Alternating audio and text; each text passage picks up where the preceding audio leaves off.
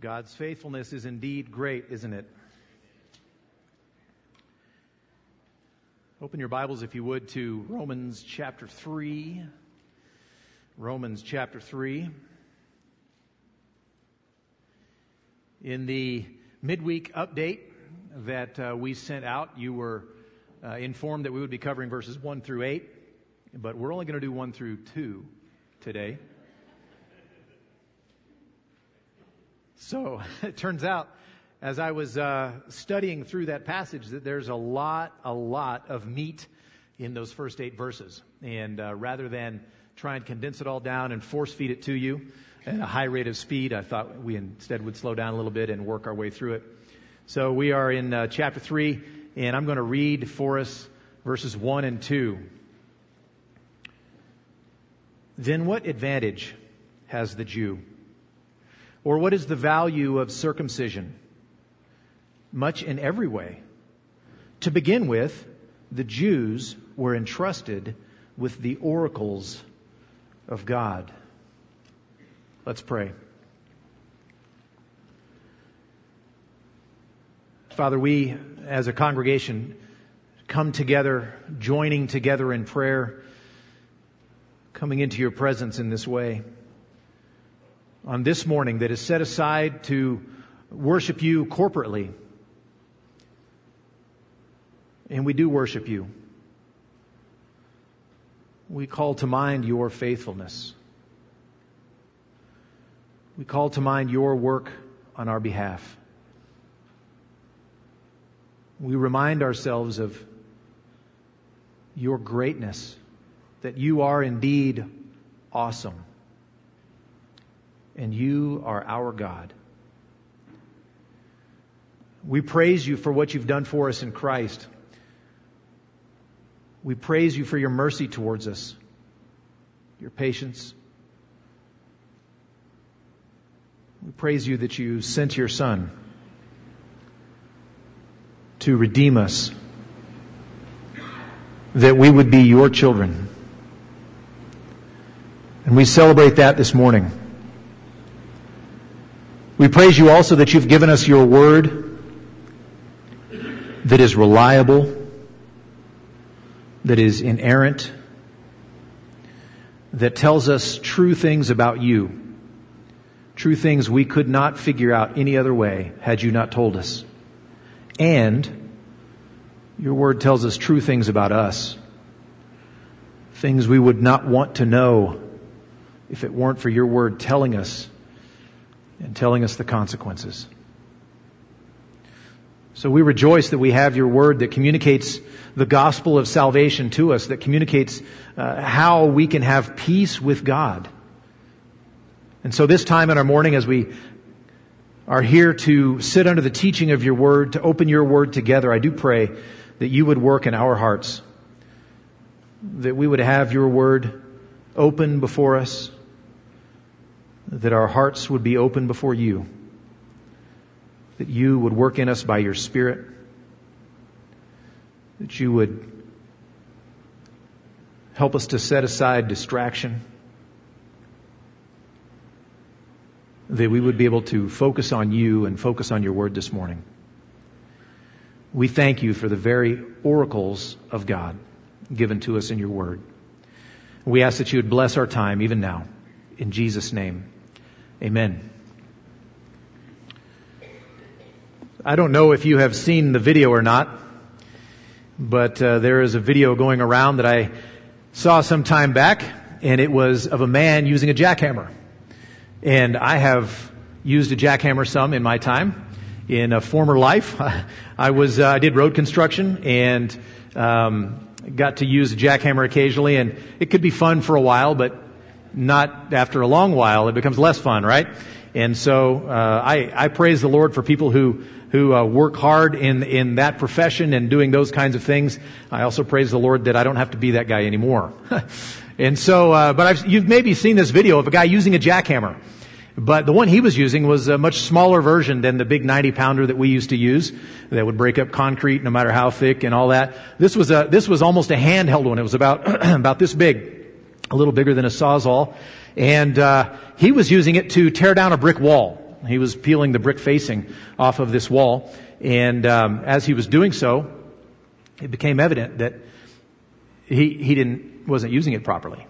That he would lift this thing up that's heavy. I mean, it wasn't 90 pounds, but it's heavy. And he was banging it into the wall. And he was tearing a brick out one at a time by banging it into the wall. He didn't have it plugged in. And so, the, the, the benefit of having a jackhammer is that it does the work for you. That's the whole point, right? You don't have to pick it up and jam it down. It does that for itself, but this man wasn't doing that. And I don't know why he wasn't doing that. I won't make any comment about his situation or uh, anything else, but he was not using that tool to its uh, full advantage. And uh, our message today from uh, Romans chapter 3 is on that topic of the spiritual advantage that we have. The, the, people of God have the inspired Word of God to their spiritual advantage. We look again at, at uh, chapter 3 verses 1 and 2. And I just want to focus on what's there at the end of, of chapter 2. We're going to deal with the larger argument uh, the next time we talk about this, but uh, for today, I just want to focus on this advantage that they have. He says, then what advantage has the Jew? Or what is the value of circumcision? Much in every way. To begin with, so he's going to start listing the advantages that they have. Now, he never gets beyond this first list unless it's all the way into chapter 9 when he starts to uh, continue this list. But, but he says, first of all, the Jews were entrusted with the oracles of God. And that's going to arrest his thought for a moment, for quite a while. And I want us to pause and think about that ourselves, about the advantage of the Word. To begin with, God has spoken to us. God Himself has spoken to us. And if we think about when that started, you don't get very far in your Bible before you learn of God speaking to man. Even in the garden, even in the very beginning, in the very first chapter of the Bible, we already hear words being spoken by God to man. Instruction and blessing. God spoke to them. And if we think about that for a moment, that the God of the universe, Almighty God, who created every one of us, who is over all, who is other than us, speaks to us and has done so from the beginning. What an advantage we have. I often pray, and you, you hear me pray it, uh, pray it. It's, it's because I'm struck by it again and again that God didn't leave us to fumble around in the dark and figure out who He is, figure out the meaning of life. He speaks to us. He's told us in His Word. Paul Tripp comments on this uh, fact of God speaking to Adam and Eve, even in the garden, in his book, Instruments in the Redeemer's Hands. He says this God knew that even though Adam and Eve were perfect people, living in perfect relationship with Him, they could not figure out life on their own. They were created to be dependent. God had to explain who they were and what they were to do with their lives. And get this, they did not need this help because they were sinners. They needed help because they were human. This is how we've been created. This isn't the result of our sin that therefore we now need to hear from God. From the beginning, before sin had entered the picture, already you had God speaking to humans. We need God to speak to us. And in the Bible, God has spoken to us all that we need to know. Listen to this from 2 Peter chapter 1. His divine power has granted to us all things that pertain to life and godliness through the knowledge of him who called us to his own glory and excellence, by which he has granted to us his precious and very great promises, so that through them you may become partakers in the divine nature, having escaped from the corruption that is in the world because of sinful desire. God has told us all that we need to know. He's spoken to us and it's not just occasionally or it's not just a little bit or a, a, dribble of the information that we really need to know. He's told us all that we need to know, all things that pertain to life and godliness. When we have questions about salvation, the Bible gives us the answer. When we have questions about what it means to walk with God, the Bible gives us the answer. His Word speaks to us all things that we need to know. We have that right here in this Word, in this book that we're holding in our hand, that we're looking at on our phone. Now, there, there might be some areas, in fact, there are some areas that we would like to know more. Things that, that we're curious about, things that, that the Bible doesn't tell us and we, we wonder. We talked in our Sunday school class this morning about the big why questions. Often those questions don't get answered in scripture. But we wonder about them, don't we? Often that's the first question that comes to mind. Why does God do this? Why did God let that thing happen? And we often don't get the answers to those things. So we have answers. We have all the answers that we need in the important areas about how to walk with God, about how to be saved, about who He is, about who we are. He hasn't left anything out that we need. But sometimes we want more than we have, don't we? Well, there's a there's a passage that addresses that topic. Deuteronomy 29 and verse 29 says this, the secret things belong to the Lord our God. But the things that are revealed belong to us and to our children forever, that we may do all the words of this law. He makes a distinction there between the things that are secret, that God doesn't tell us about. Those things belong to God. Those are His. And there are other things that He has revealed to us. And those things belong to us. And not only do they belong to us, we should utilize them. We should understand them. We are to dig into those things that He's revealed to us. We are to obey those things that we may do all the words of this law, he says in Deuteronomy. So God has spoken all we need to know and, and we can rejoice that he has spoken to us the words of life. In our Sunday school class last week and the week before, we were discussing in John chapter 6, and we read Simon Peter saying this to Jesus in John chapter 6. He says, You have the words of eternal life where else are we going to go? Jesus, you say hard things. Things that are hard to understand and things that, that are hard to take. But where else are we going to go? Because Jesus, you have the words of eternal life, the, the words that we need to know the most, the ones that are absolutely crucial that we understand. Those are the very words that we find in God's Word, the Bible. The words of life. You've read the Bible and if you're, if you're reading it for the first time, I encourage you to keep going. Keep reading. Some of the parts of the Bible can be difficult, particularly if you don't understand the rest of it, can be difficult to, to work your way through because there's a lot of history in there, isn't there? And it's, it's ancient history. It's from long ago and, we, and the names are long and they sound strange to us and the locations, we don't even know where that is and, and uh, the history can be difficult. And the Bible is full of history. But that's not the main purpose of the Bible. It's not primarily a history book. It contains wisdom for life. It contains guidance for relationships. I just did premarital counseling for several weeks. And so we were looking for advice on how to live a Christian married life. And so we looked into God's Word. It gives us instruction for how to do that guidance for relationship, insight into human character.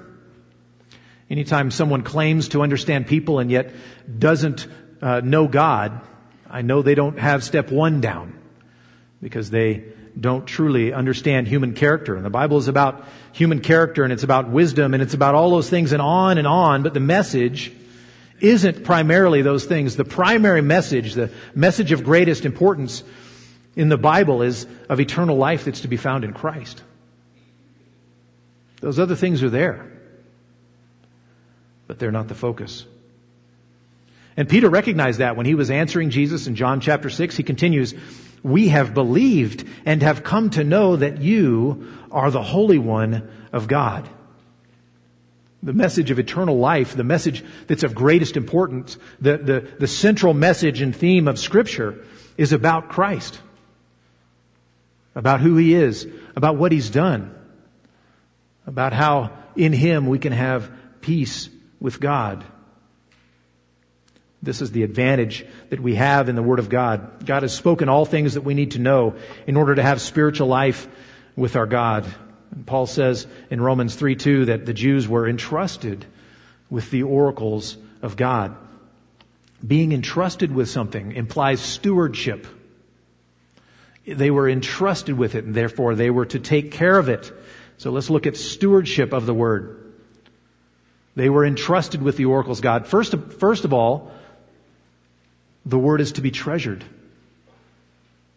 It's to be treasured.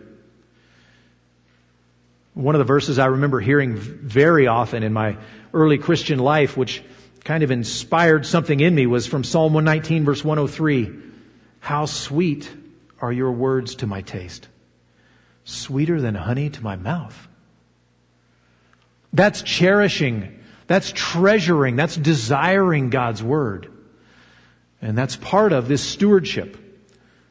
That's part of how we are to understand and relate to the Bible. When we lived in Russia, we were exposed to all manner of delicious food. There's, there's still some food that I, I wish I could have again. It was wonderful food. One of those foods was not hamburgers, though. They, they make hamburgers, and we had plenty of hamburgers while we were there. And it was very rare if we had a good one. I don't know, they just weren't, they didn't taste right. And they, they were dry maybe, or they were gristly, or you were, you know, the questionable quality of the meat. And so when we moved back here, and Stephanie can testify to this, we moved back here, anytime we'd go out to a restaurant, it didn't matter what restaurant, we were ordering burgers. it did, it, steakhouse doesn't matter, give me a burger, right? It doesn't matter because we, we, we desired the taste of a delicious hamburger, the way we had grown up with, the way they should be done, right?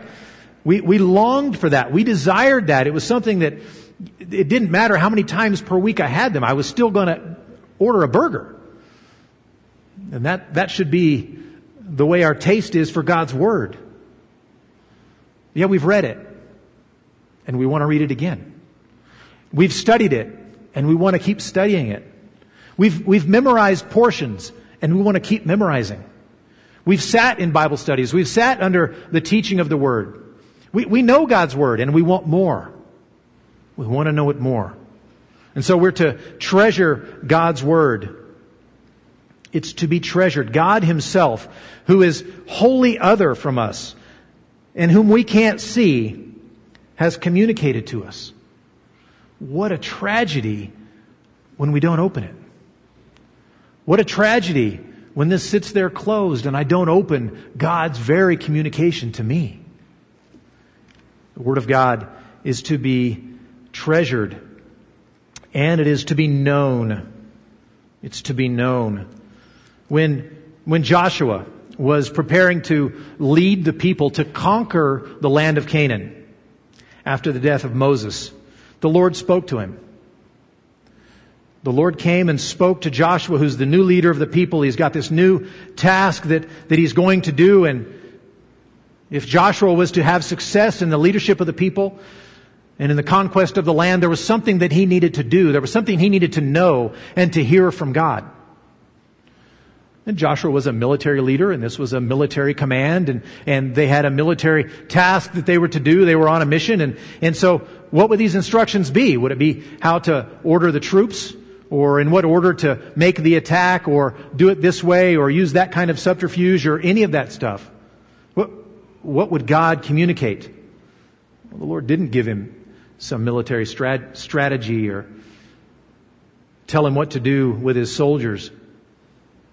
Instead, he told him from Joshua 1 8, this book of the law shall not depart from your mouth, but you shall meditate on it day and night, so that you may be careful to do according to all that is written in it. For then you will make your way prosperous And then you will have good success. The key to leading God's people and conquering what God had put before them was to know and to do what was written in God's Word. That should be instructive for us.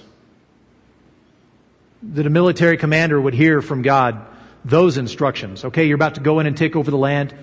Read your Bible. Meditate on it and obey it, and you will have success. The Word of God is to be known.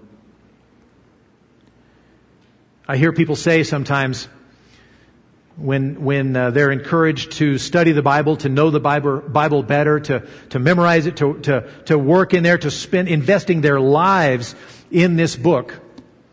Sometimes you'll hear comments like, well, I, I don't really need to know it all that well because I, I just want to know Jesus.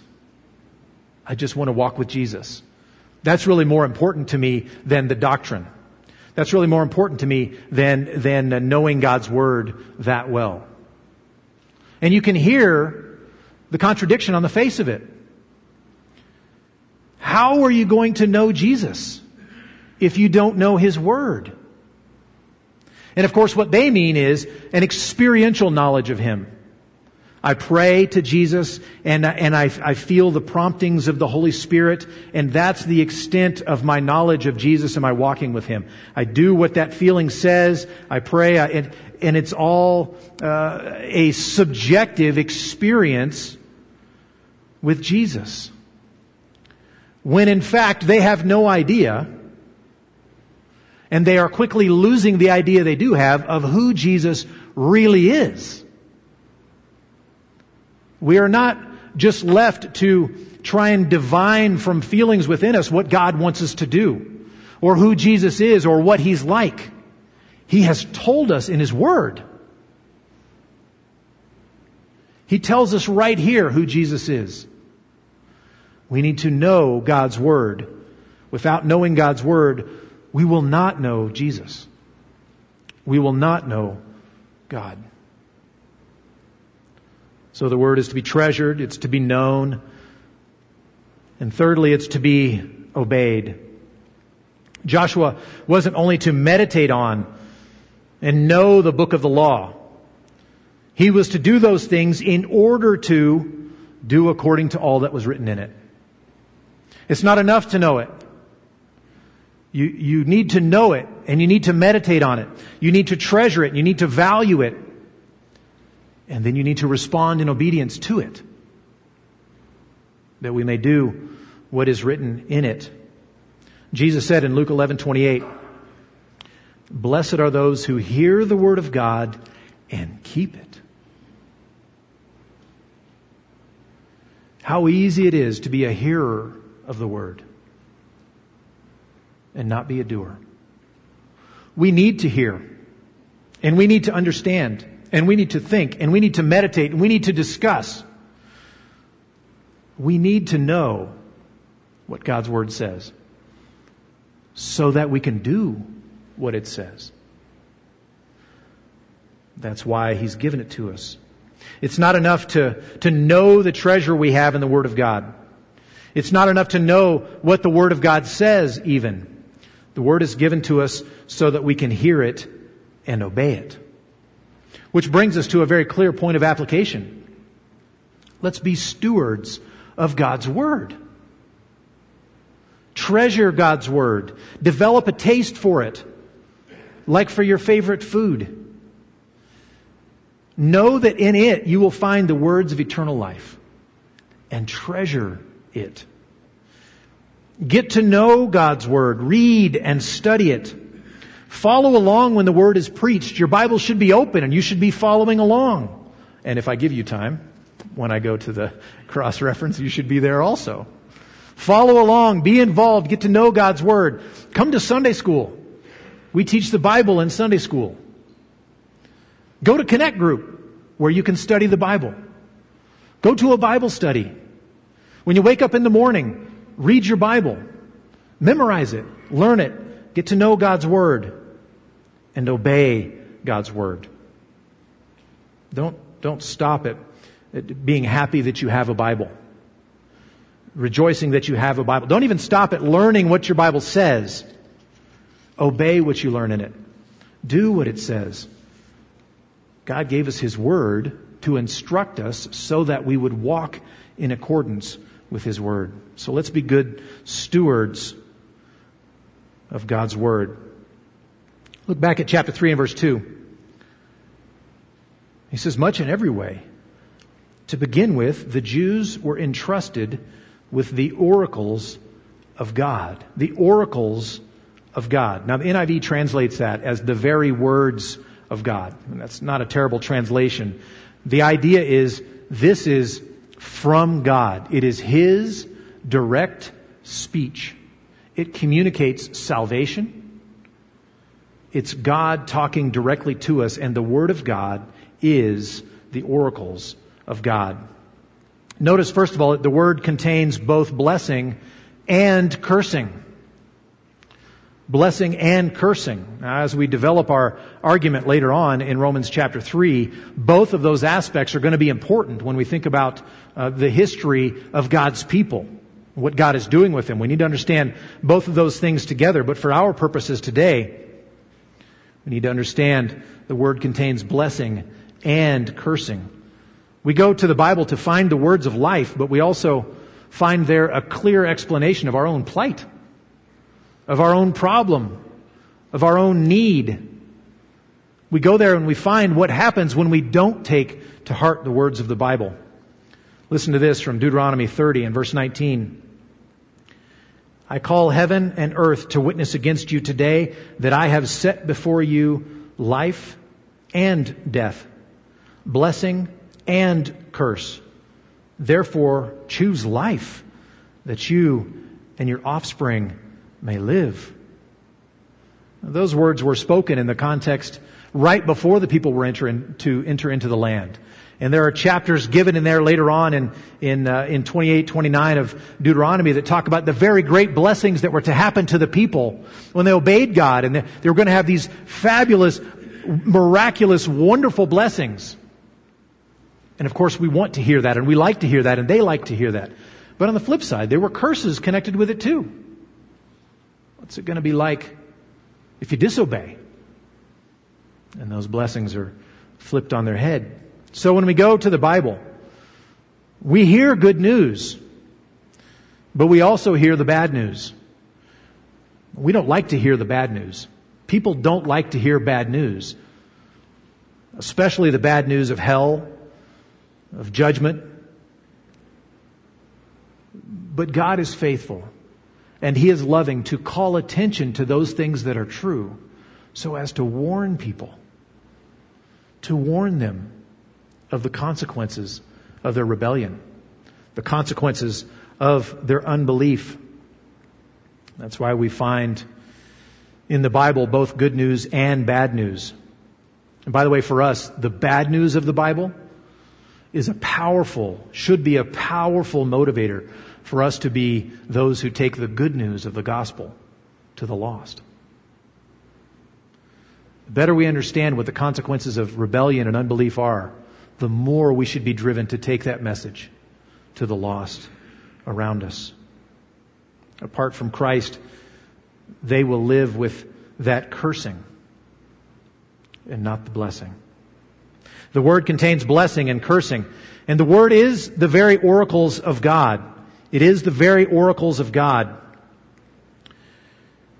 I want to talk about the, the nature of the Bible, what the Bible is really like. And there are basically three views on this. First is the biblical view.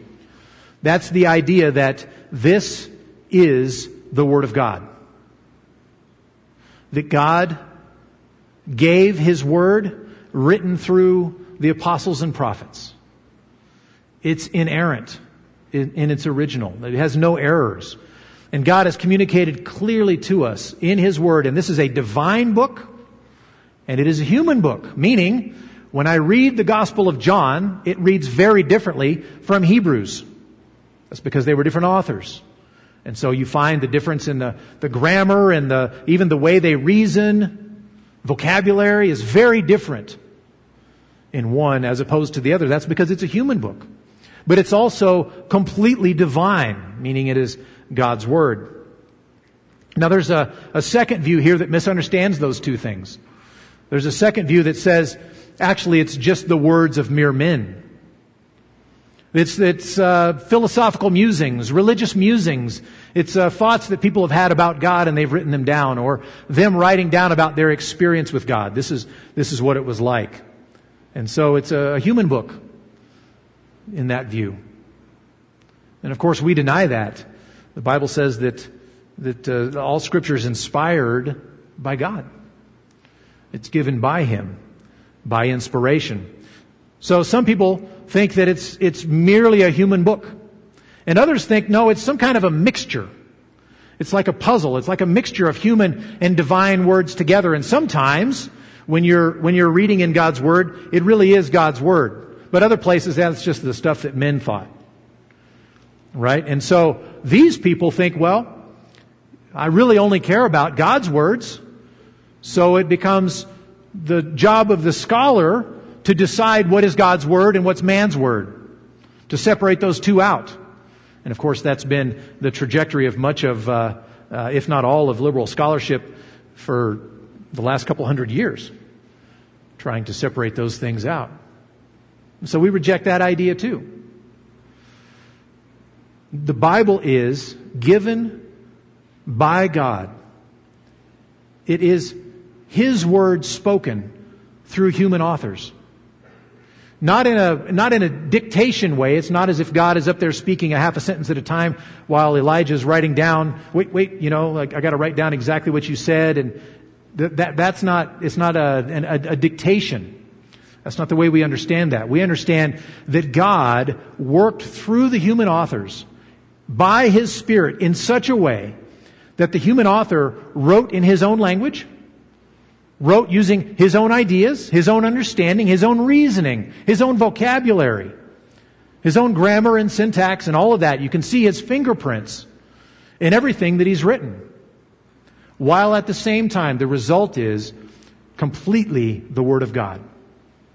So that God has communicated himself perfectly and clearly through that human author. And some think that, well, because the book is a human book, written by people in human language, and since we have finite minds, therefore we can't really understand what God was trying to communicate to us. But I ask you, is God able to make himself un- be understood? Of course he is. Of course he is. He's not speaking over our heads. He's communicating in our language to us so that we can understand what he says. Now, he understands infinitely more than he's communicated to us. But what he has communicated to us in his word is ours to understand. It's ours to understand. It's not muddled by the fact that it's communicated in human language. Peter says this in 2 Peter chapter 1. No prophecy was ever produced by the will of man. But men spoke from God as they were carried along by the Holy Spirit. That's Peter summing up how this process of inspiration of Scripture works. God uses human authors communicating in their language with, with the things that are unique about them to communicate exactly and perfectly His Word to us. So that what we have is the oracles of God. Notice I did not say contains the oracles of God, as if we have to search around and find what in here is really from God and what is not. This is the Word of God to us. There's nothing lost. There's nothing extra in here. What God communicated to man by inspiration, we have included in our Bible. There aren't other gospels out there that were inspired by God but that we've excluded from our Bibles. That is not the case. There's not something in here that, uh, you know, maybe, maybe we don't like uh, the book of Hebrews or James or something like that. That's not an extra book that got accidentally included. This is God's Word. The Word is the oracles of God. And finally, the Word leads us to the incarnate Word. Turn in your Bibles to Hebrews chapter 1, if you would. Hebrews chapter 1. Because in the Bible, we see very clearly that God's Word is referred to as the Word. meaning His spoken word, meaning what was written down, what was communicated via the prophets to us. This is the Word of God.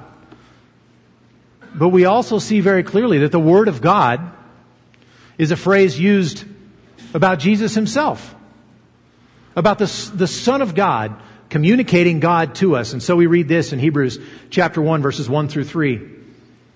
Long ago, at many times and in many ways, God spoke to our fathers by the prophets. But in these last days, He has spoken to us by His Son, whom He appointed the heir of all things, through whom also He created the world. He is the radiance of the glory of God and the exact imprint of His nature, and He upholds the universe by the words, the word of His power. After making purification for sins, He sat down at the right hand of the majesty on high. Ultimately, the Bible is where we learn about Jesus. Where we learn about the Messiah, sent by God for sinful man to redeem for himself a people for his own possession. The Bible is where we learn about our plight, our guilt, and our obligation before God since He's our Creator. We learn about the punishment that we deserve. So we understand the situation we find ourselves in. And the Bible is very clear and doesn't pull any punches in describing our plight, describing the problem that we have and what the penalty is. But as we continue to look in the Bible, we also read about the saving work of Christ, about the rescue mission that He came on to redeem a people for Himself, for His own possession. And only in the Bible do we learn of the true gospel, of the completed and saving work of Christ.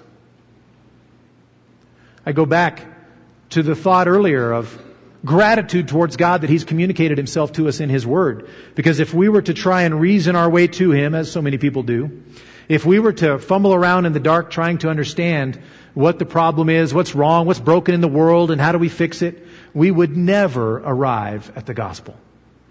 We would never understand about Jesus. And so God has graciously communicated to us about His Son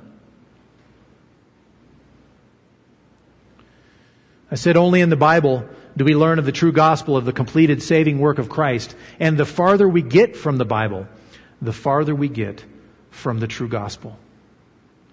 I see, I see trends in our world of people wanting to preach on other topics than the Bible. Or they want to use the Bible for their purposes to communicate their idea. And the longer they do that, the farther they get from the gospel and the farther their people get from the gospel. And that's not the trajectory that we want to be going in. And so I like to tease that at Parkside, our middle name is Bible, right? And it has to stay that way. We must keep the Bible open in front of us. We must understand what it says. We must treasure this word and we must do what it says and especially, especially as it points us to Christ.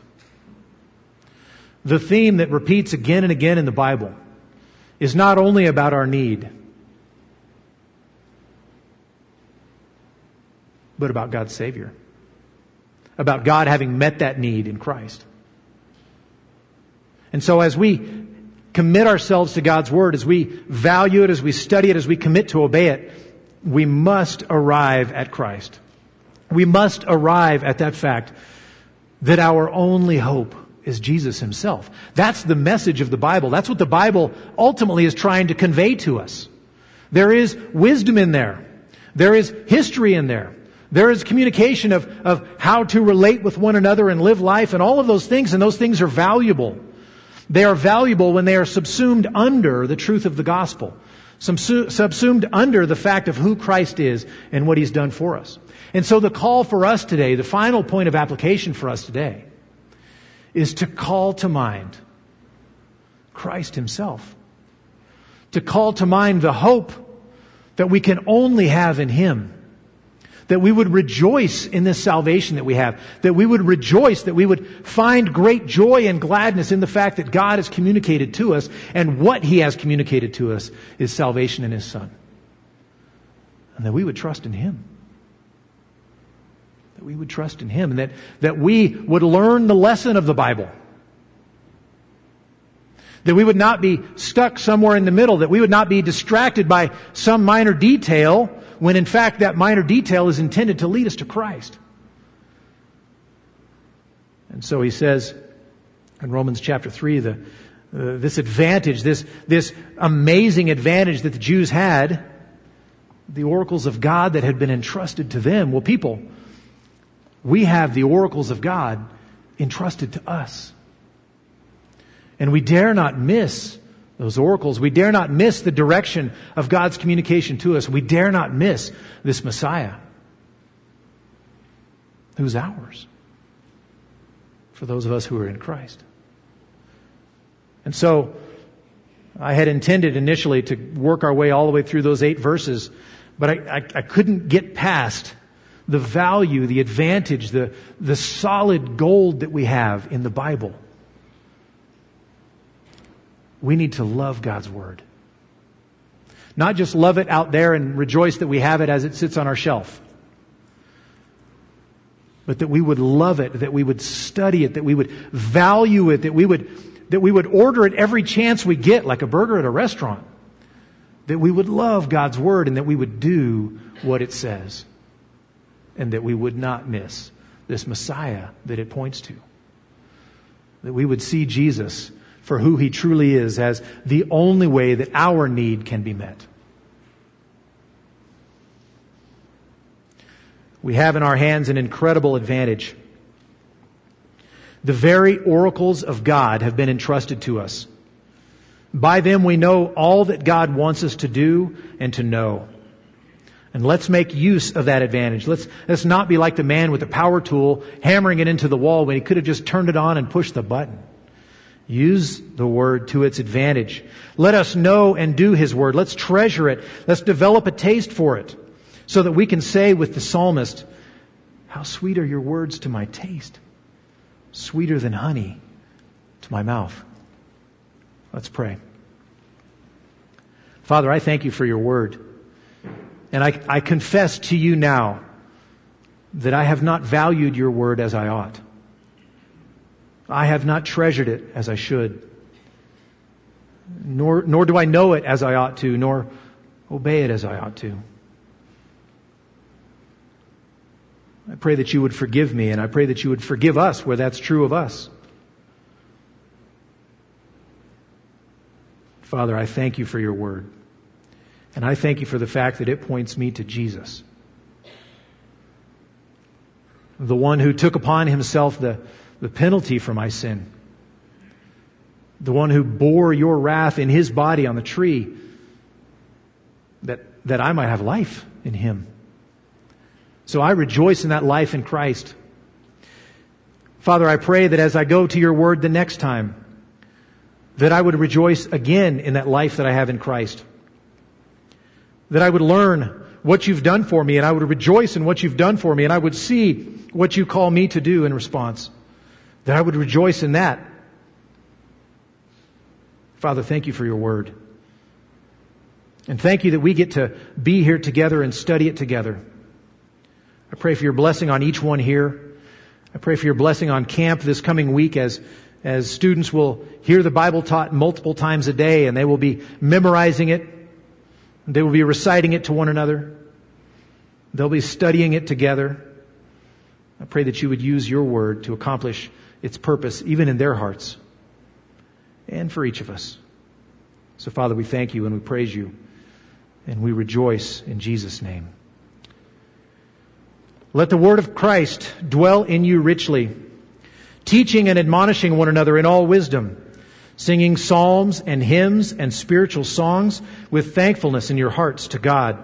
And whatever you do, in word or deed, do everything in the name of the Lord Jesus giving thanks to God the Father through him. God bless you all. If you want to pray with someone, there will be someone up here to pray with you.